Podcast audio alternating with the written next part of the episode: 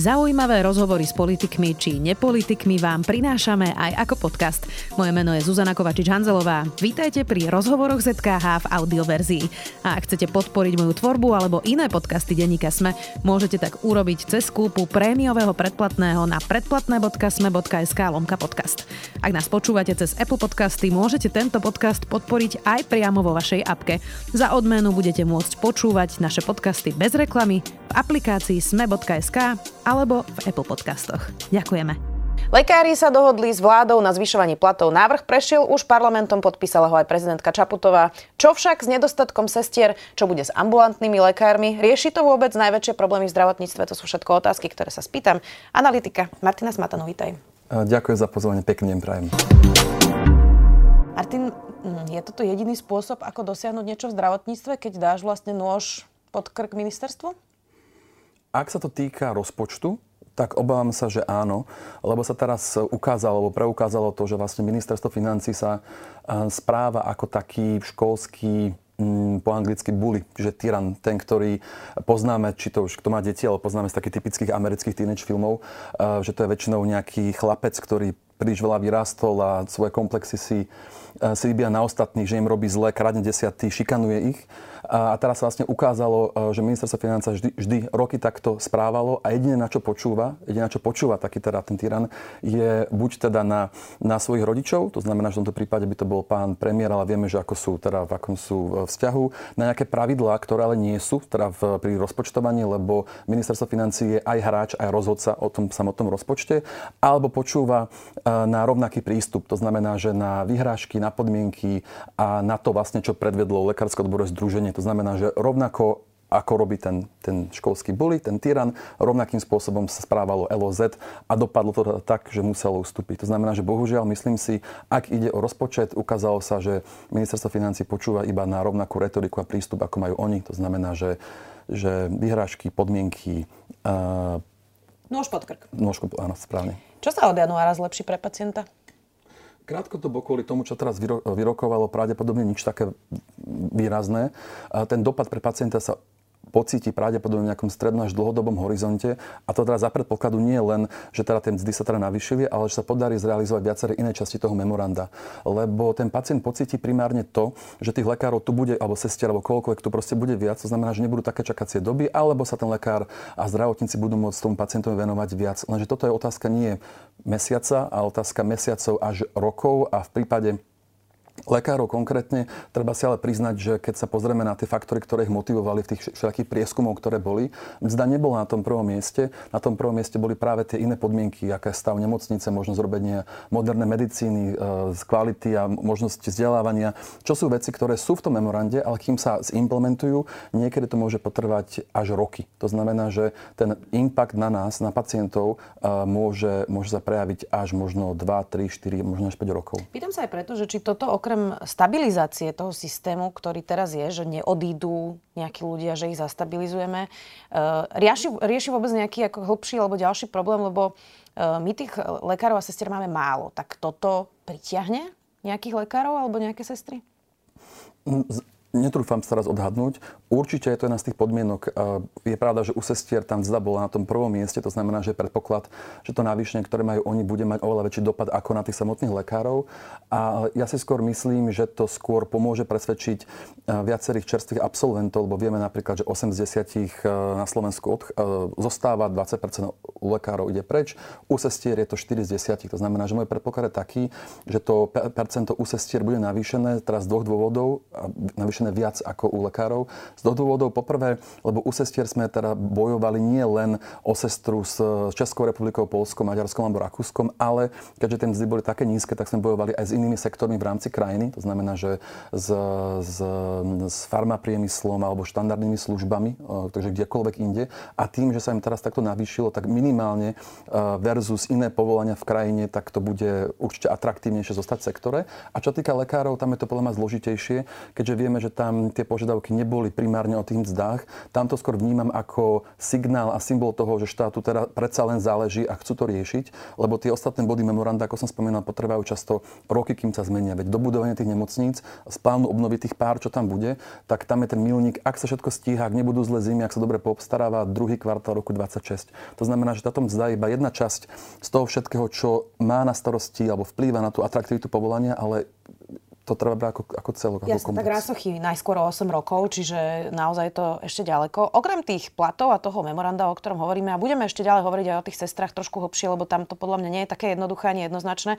Čo ten stabilizačný príspevok, ktorý si presadil Igor Matovič, to je teda 5000 eur uh, pre uh, ľudí, ktorí sa zaviažu 3 roky zostať a je to teda pre tých nelekárov, pre tých ostatných zdravotníckých pracovníkov. Toto má nejaký zmysel, takéto jednorázové zafinancovanie, zaviazanie ľudí na 3, na 3 roky? Je to niečo, čo, mhm. čo má logiku? Čo robia nejaké iné krajiny? Má to, má to zmysel?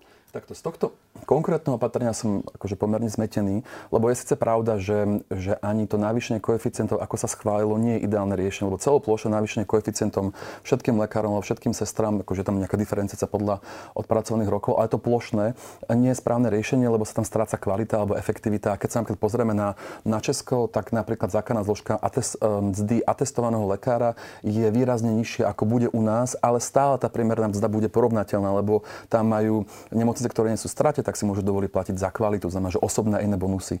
To znamená, že ale viem, aká Čiže situácia. Keby som chcela kúpiť nejakého špičkového neurochirurga, tak môžem mu zaplatiť viac ako obyčajnému inému neurochirurgovi, pretože mám vlastne priestor na ohodnotenie. Áno. A tým, že sme teraz vlastne plošne navýšili, tak e, toto sa, táto možnosť tých riaditeľov takto nejakým spôsobom diferencovať za kvalitu, efektivnosť, čokoľvek sa trošku stráca. Ale chápem, že to bolo v súčasnosti jediné riešenie, ako tie peniaze dostať do, do sektoru, lebo iné riešenia by znamenali, že by to bolo tiež buď jednorazové, ale alebo by sa to nejakým spôsobom nemuselo dostať tým lekárom. Takže chápem, že to nie je ideálne, ale fungovalo. Čo týka tohto stabilizačného, tak tam tie dôvody chápem ešte menej, lebo to je teda jednorazový príspevok, ktorý má byť viazaný na 3 roky, to znamená, že je to, je to časovo ohraničené. E, pôvodne to vzniklo ako nejaký trud spodník, ak si pamätáme, keď sa rokovalo s lekármi, tak lekári odmietli tedy tú, tú, to navýšenie vlády, potom sa postavil pán minister financí, povedal, že teda dáva lekárom za testáciou 10 tisíc eur plus nejaký nejaký bonus za prax, neatestovaným 10 tisíc a ostatným 5 tisíc. Medzičasom sa ale s lekármi dohodli, medzičasom sa ale aj navýšila, uh, navýšila bonifikácia za odpracovanú prax aj ostatným, čiže nie iba lekárom. To znamená, že všetci v princípe dostali viac.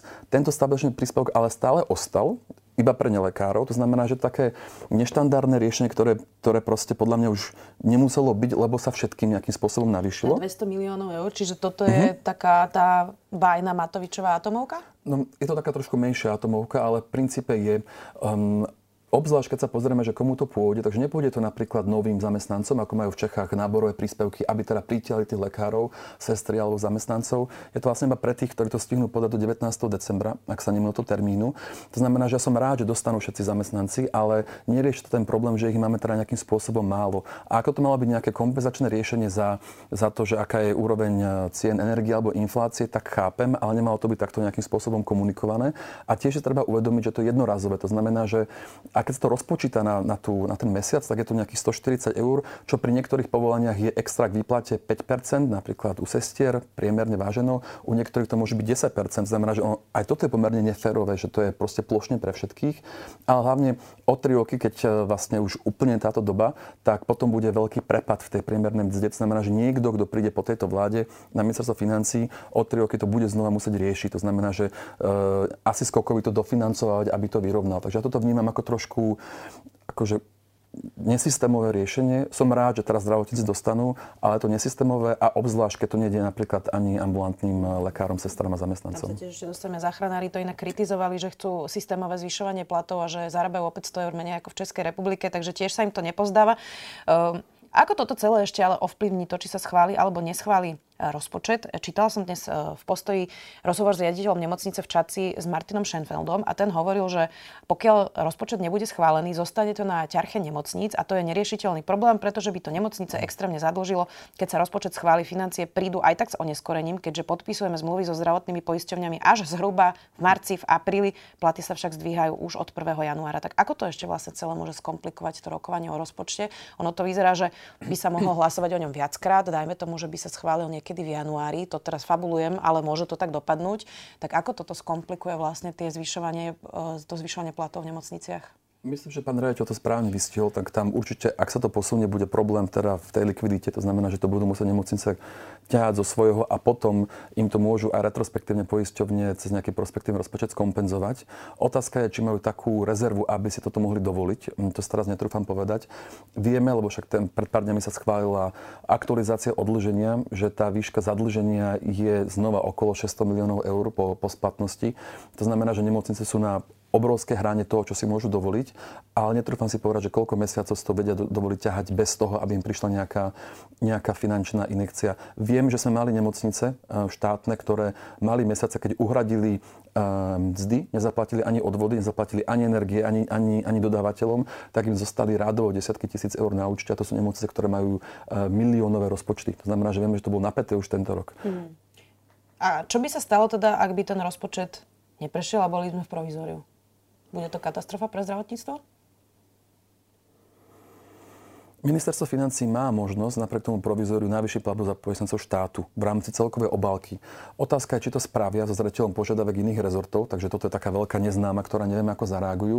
Ale je pravda, že určite po nejakom čase, áno, došlo by postupnej degradácii všetkých aktivít. To znamená, že ambulancie, nemocnice, laboratória, všetci by museli obmedzovať tú činnosť, aby sa teda mohli znížiť tie náklady. Pochopiteľne obeťou toho by sme boli teda my, keďže stále nemáme prehľad o čakacích dobách, tak by sme to nevedeli nejako kvantifikovať, tak stále by sme počúvali iba príbehy, že ja som čakala 3 mesiace, ja 4, ale nevedeli by sme, o koľko sa to zhoršuje.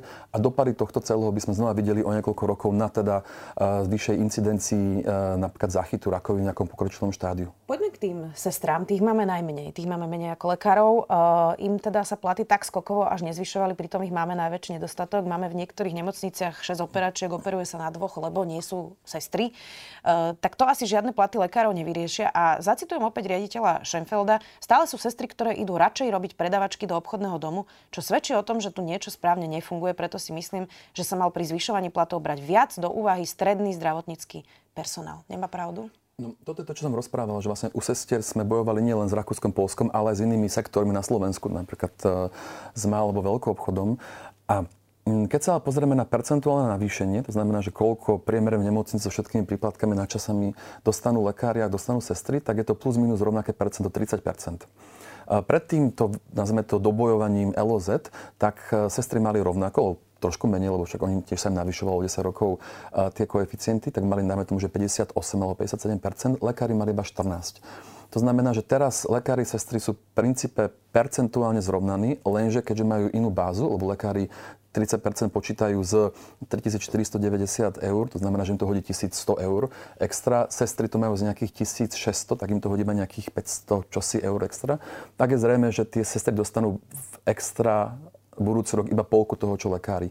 Ale stále je to pomerne veľký skok, stále je to 30% a s týmto stabilizačným príspevkom, napriek teda tým, tým nedostatkom, ktoré som spomínal, si myslím, že minimálne uh, sestry budú na Slovensku nebudú vnímať iné sektory, malobchod, farma, čokoľvek iné, nebudú to vnímať už ako konkurenta. Takže už konkurent verím, že budú iba... Nepôjdu do Lidlu za pokladňu. Áno, lebo problém... No ale opatrovateľky v Rakúsku zarábajú asi viac a tam je veľmi veľa zdravotných sestier, ktoré nevieme dostať naspäť domov. Áno, sedí a obávam sa, že toto navýšenie, ktoré teraz máme, ani ich nepresvedčí späť, lebo keď sa pozrieme na tie iné faktory, ktoré sú dôvody, prečo tu buď nenastupujú alebo odchádzajú, tak jeden z tých faktorov, ktoré u lekárov v Čechách veľmi spoločný na tých prieč, po popredných priečkách je to, že oni nechcú robiť toľko nadčasov. To znamená, že kým ich tu toľko chýba, tak ich toľko ani nepríde. To taký zvláštny začarovaný kruh, ktorý sa veľmi ťažko nejakým spôsobom rozsekáva. A možno ešte k tým zdám, totiž to, keď sa pozrieme na priemernú mzdu lekára so všetkými príplatkami časmi potom do rokovaní, tak budúci rok budeme mať uh, u lekára vyššiu ako v Čechách, čo keď prepočítame na počet odpracovaných načasov, bude plus minus na rovnaké úrovni trošku lepšie. Keď sa pozrieme na sestry, tak aj potom 30% navýšení, čo je rovnaké percento ako u lekárov, stále budeme niekde okolo možno 200-250 eur za tým Českom, čo keď prepočítame na počet hodín, tak je to ešte viac. To znamená, že toto navýšenie trošku vytvorilo takú, takú, mm, takú nerovnosť medzi lekármi a sestrami, lebo v tomto roku obidve profesie zaostávali niekde od 350 po 500 eur, tak to bolo neférovo plus minus rovnaké. Teraz vidíme, že tam sú trošku rozdiely a uvidíme, ako sa to preniesie nielen medzi lekármi a sestrami, ale aj medzi nemocnicami a ambulanciami. Mm-hmm. No inak to bola jedna z mojich otázok, či si teraz nebudú kradnúť lekáre z ambulancií nemocnice, keďže majú výrazne vyššie platy. Je to, je to určite riziko a ja sa toho obávam. A keď som pozeral rozhovory, či to bolo včera s pani uh, prezidentkou ZAPu, pani Orosovou, alebo pánom Šoltom, alebo kýmkoľvek, ktorý zastupuje teda ambulantných lekárov, tak oni túto obavu tiež určite majú a takisto sa obávajú o teda postupnú degradáciu tých ambulancií, lebo ani to nebude také motivačné pre mnohých si tú ambulanciu nejakým spôsobom um, otvoriť a tak e, problém, alebo ďalší problém, ktorý teda v tomto je, že keď sa pozrieme na priemerný vek lekárov v, v ambulanciách, tak nie, nie sú to iba pediatri, ktorí majú hrozný priemerný vek. Viem, že pediatri majú 60 rokov, ale akorát tento týždeň ministerstvo zverejnilo takú veľmi peknú štatistiku, kde po jednotlivých špecializáciách uvádzajú ten vek. A keď sa pozrieme napríklad na kardiológiu alebo imunoalergológiu alebo mnohé iné, tak ten vek je 57-58 rokov priemerný. To znamená, že keby som mal 58 rokov, mám ambulanciu a vidím, čo sa deje, že teda nedostávam ani to dofinancovanie vzdelávanie ako ostatní a mám taký pocit, že som na, na okraji teda toho zdravotníckého sektora, tak by som si povedal, potiahne možno 2, možno 3 roky podľa toho, ako sa im počať dôchodkový vek a potom proste zavriem.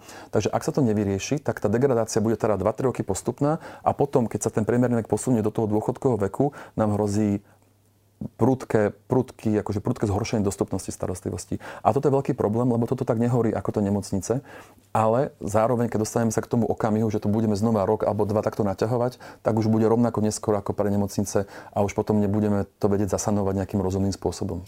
Dá sa vôbec robiť e, nejaká stratifikácia nemocníc alebo rôzne opatrenia, ak sa teda neurobí aj reforma ambulantného sektora, lebo e, o tom sa veľmi veľa rozpráva napríklad e, župan Ondrej Lunter, nepodporuje reformu nemocníc práve preto, že si myslí, že najprv by e, sa mala zreformovať ambulantná sféra. Oni majú teda naozaj regióny, kde, kde im chýbajú ambulantní lekári, kde nemajú ambulancie, alebo sa zatvárajú ambulancie, alebo presne tí lekári odchádzajú do dôchodku. Uh, tak nemá v tomto Ondrej Lunter a mnohí ďalší pravdu, že keďže napríklad ambulantní lekári hovoria, že ošetrujú až 60% všetkých pacientov, že by sme tam mali začať?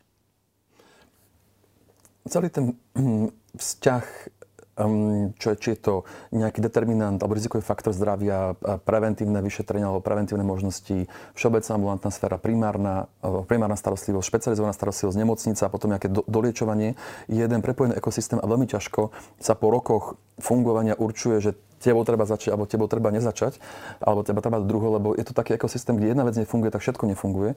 A jediné riešenie, ktoré je udržateľné, je, že sa, že sa to doladí ako celok. To znamená, že ak vieme a máme nejakú predstavu, ako, čo chceme s nemocnicami, tak musíme vedieť presne, čo chceme s špecialistami, e, primárnou sférou, determinantami zdravia, aby sa náhodou nestalo, že sa nastaví optimalizovaná sieť nemocnic, ktorá je veľmi, nazvime to, zriedená, lebo predpokladá, že bude menej pacientov, že bude vysoká obložnosť, pacienti prídu zastav, alebo v nejakom predikovateľnom stave to znamená, že nebudeme mať príliš veľa akutných prípadov. No toto vyžaduje to, že proste špecializovaná ambulantná sféra bude fungovať, čo vyžaduje teda, že primárna sféra bude fungovať, čo vyžaduje to, že nebudeme mať o 9% alebo 8% vyšší podiel pacientov a umrtí kvôli e, dietným rizikám, lebo proste máme radi slané, masné a, a poldecko. To znamená, že ono to je celé, celé taký veľký akože ekosystém, kde na každom no, ale stupni robíme treba... na tom ekosystéme? Lebo teraz vyzerá, že sa to ako keby rúce ako domino. Napríklad teda práve uh, uh, obidva prezidenti, ktorí uh, ktorí reprezentujú asociácie uh, ambulantných lekárov, hovoria aj pani Horošova, ktorú, sú, ktorý si spomínal, ale aj pán Šot, že posledná šanca na zaženie krízy a kolapsu rezortu je úprava rozpočtu pre zdravotníctvo s tým, že zdravotné poisťovne zvýšia úhrady za jednotlivé výkony a body pre všetkých poskytovateľov zdravotnej starostlivosti, tak ono to teraz vyzerá, že sa to sype ako domino a že teraz prídu tí ambulantní a pochopili, že to vyjednávanie s tým šikanátorom, ako si to ty pomenoval na začiatku, je iba také, že sa človek bude vyhrážať, takže budeme teraz vidieť ako každého pol roka traumatizáciu ľudí, že kto všetko ide zatvárať vytvárať? Um, to je veľmi pesimistický scenár, ktorý viem, že som povedal, ale akože to je, ten, to je jedno spektrum. Viem, že aj dnes rokujú na ministerstve zdravotníctva s ambulanciami, takže verím, že nájdú nejaký kompromis, lebo toto je téma, ktorá síce mediálne dopadlo a akože pohromou, to znamená, že vyhrážky a ľudia sa báli a bolo z toho celé negatívne PR. Toto sú pritom témy, ktoré zdajú veľmi pekne politicky predať pozitívne, že sme zastabilizovali sektor, navýšili sme mzdy, nastavili sme budúcnosť, takže všetko závisí od toho, ako sa na to ministerstvo financí, úrad vlády a zdravotníci pozrú. Takže to ešte uvidíme, že ako toto nejakým spôsobom dopadne. Ale čo týka tých jednotlivých reforiem a zmien, ktoré sa dejú, tak ak začne napríklad tou primárnou sférou, tak ministerstvo ministerstvo už v júni pripravilo novú koncepciu starostlivosti o pacienta v primárnej sfére. To sú teda všeobecní lekári áno, áno, ktorú teraz už, do, už teda pre, preklápajú do toho, neviem, či teraz to je vesníkového formátu, znamená, že to musí vydať ako dokument a na základe čoho teda budú jednotlivé nejaké veci do roku 2030 konať. Áno, do roku 2030, lebo napríklad, aj keby sme chceli napríklad navýšiť kompetencie všeobecným lekárom, tak treba skôr nastaviť štandardné postupy, treba potom v prípade spraviť certifikačné dozdelanie, lebo ak tam sú nejaké akty, ktoré nerobili, nerobili, takže to potrvá nejaké tie roky, ktoré sa zrealizuje. Nehovoriac o tom, že dnes, keď sa pozrieme, koľko nám chýba lekárov prvého kontaktu, tak podľa tej mapky ministerstva zdravotníctva, ktorú teraz zverejňujú, tak nám chýba približne každý piatý lekár prvého kontaktu. Znamená, že aj keby sme to teraz rapidne zmenili, potrvá roky, kým sa teda ten systém nejako u primárnej sféry reorganizuje. Čo týka špecializovanej ambulantnej sféry, tak tam je pravda, že ministerstvo len tento týždeň zverejnilo tzv. SI stav, to znamená, že zmapovali situáciu, ako to vyzerá a za to si zaslúžia na ministerstve zdravotníctva pochvalu. Má to na starosti pani riaditeľka Povalová, lebo je to veľmi pekný akože analytický počin, od ktorého sa dá nastaviť nová ambulantná sféra, nazvime to, že dopyt, ktorý ktorý sa potom dá pretaviť do povinnosti poisťovní zazluňovať. A takisto ministerstvo myslím, že už podpísal, alebo je pred podpisom memoranda medzi nimi, SLK a asociáciou poisťovní o nacenení zoznamu výkonov. O tomto viem, lebo pre Slovenskú lekárskú komoru to s kolegami robíme a spravil sa aj pilotný projekt, kde sme, sa, kde sme, sa, kde sme zobrali zoznam výkonov, ktoré používajú v ambulanciách. Na pilotnom príklade pneumologov, lebo bol COVID a takisto pneumologov určil aj úrad pre dohľad v lete v takej negatívnej správe, že sú brutálne podfinancovaní, tak sme e, nacenili ten zoznam výkonov podľa reálne odpracované práce a nákladov a vyšlo, vyšlo nám teda, že ten, ten priemerný výkon by mal byť približne trikrát tak hradený, ako je hradený dnes. Len ilustratívne, priemerné náklady a ambulancie e, plúciara, ak nemá nejakú techniku, je nejakých 10 500-600 eur. Priemerná úhrada za výkon, ktorú dnes dostáva, je nejakých 10 eur. To znamená, že aby sa na to zarobil a má 5 dní v týždni, tak musí mať 50 pacientov denne, alebo nemá také, nemá také príjmy.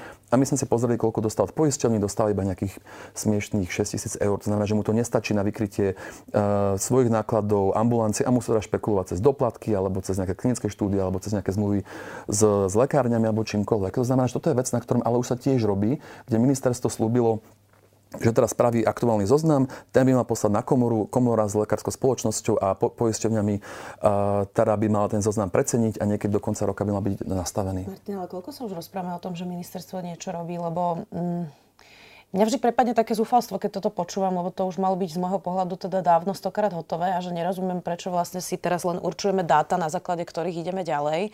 Tak koľko sa ešte budeme rozprávať o tom, že na čo ministerstvo robí, čo už malo byť dávno hotové? Tak treba ale povedať, že tie veci začali hýbať. Je pravda, že idú ako sklepaté deky. Uh, akože často sa všetko schválené na absolútnu poslednú chvíľku, cez pozmeňovaky, spôsobom, ktorý mi to fakt fungovať nemalo. Ale môže za to, um, že máme napríklad plán obnovy, ktorý nám jasne diktuje, ktoré reformy kedy sa musia zrealizovať. A to je, to je jasný dôvod, ktorý núti ministerstvo zdravotníctva, ale aj poslancov v parlamente alebo členov vlády konať a hlasovať. To znamená, že viaceré veci sa konečne rozhýbali. Zoberme, že sa schválila optimalizácia siete nemocníc. Je vonku už aj vyhláška ktorá určuje tú kategorizáciu. To znamená, že v rámci nej sú konečne zaktualizované aj všetky indikátory kvality, ktoré by sa mali tento rok začať merať, budúci rok vyhodnocovať. Takže veľa z tých vecí, ktoré roky sme riešili a ja som ich mal na starosti a neúspeli sme, tak už sú v nejakom formáte, že už sú zverejnené, schválené a už teraz beží ten proces, ktorý sa nedá ale skrátiť. To znamená, že nejaké, nejaký zber dát, verifikácia a potom verím, že o dva roky, podobne ako je to v DRG, podľa teda plánu, by to už začalo mal že fungovať tak, že budem môcť povedať, že sme sa reálne aj posunuli. Robí táto vláda zatiaľ najviac zdravotníctve, ako si pamätáš? Sa musím zamyslieť. Mm, čo sa týka tých veľkých, ťažkých rozhodnutí, tak myslím si, že áno. Neznamená, že všetky kroky, ktoré spravila, považujem za správne alebo domyslené, alebo že nebude treba v budúcnosti niekoľkokrát novelizovať, ale myslím si, že áno. Zoberme si, že sa podarilo novelizovať zákon o lieku 363 tak, že tie lieky konečne vstupujú a vidíme to na tých registráciách. Schválila sa zákon o stratifikácii nemocníc a optimalizácie siete spolu s tými vyhláškami. Teraz čakáme ešte, ako dopadne teda tá nová sieť, ktorá by mala byť prvýkrát zverejnená pred teda tou prvou kategorizáciou. V, v prešlo z MPK v parlamente aj regulácia zisku zdravotných poisťovní, čo tiež veľká stigma, trauma, ktorá tu roky bola. To znamená, že tie veci sa... Áno, áno. To znamená, že veľa tém nejakým spôsobom ide, iba ide to strašne bolestivo na jednej strane a nie vždy možno tak, e, ako by to ideálne fungovalo, ale bereme to, že je ťažká situácia a nejakým spôsobom sa tie veci hýbu. Teraz, ak sa podarí ten primárna, tá primárna sféra, všetky tie veci z koncepcie zrealizovať a nastaviť tá šaska primárne najrychlejšie riešenie, ktoré sa teraz dá spraviť, je stabilizácia na budúci rok finančná a potom doriešenie to znovu výkonov, tak ja si myslím, že toto bo, bola, alebo je, alebo ešte bude pár mesiacov, pomerne proreformná vláda. Nech to znie akokoľvek, viem, že s týmto asi veľa ľudí nebude súhlasiť, ale keď si pozrieme ten, ten, ten odpočet aktivít, ktoré spravili, tak, tak reálne je tam toho veľa už. Hmm. Možno tá komunikácia v tom zlyháva. Uh mám takú misiu, že budem končiť rozhovory pozitívne. Tak čo sme dobrí v zdravotníctve na Slovensku? To je tiež ťažká otázka, že? Sa musím zamyslieť.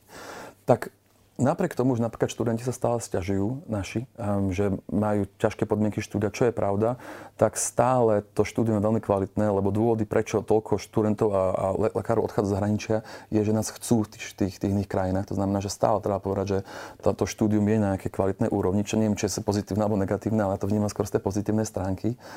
Um, no a na, na toto som teda nečakal, že čo tam teda bude pozitívne, sa musím fakt že zamyslieť.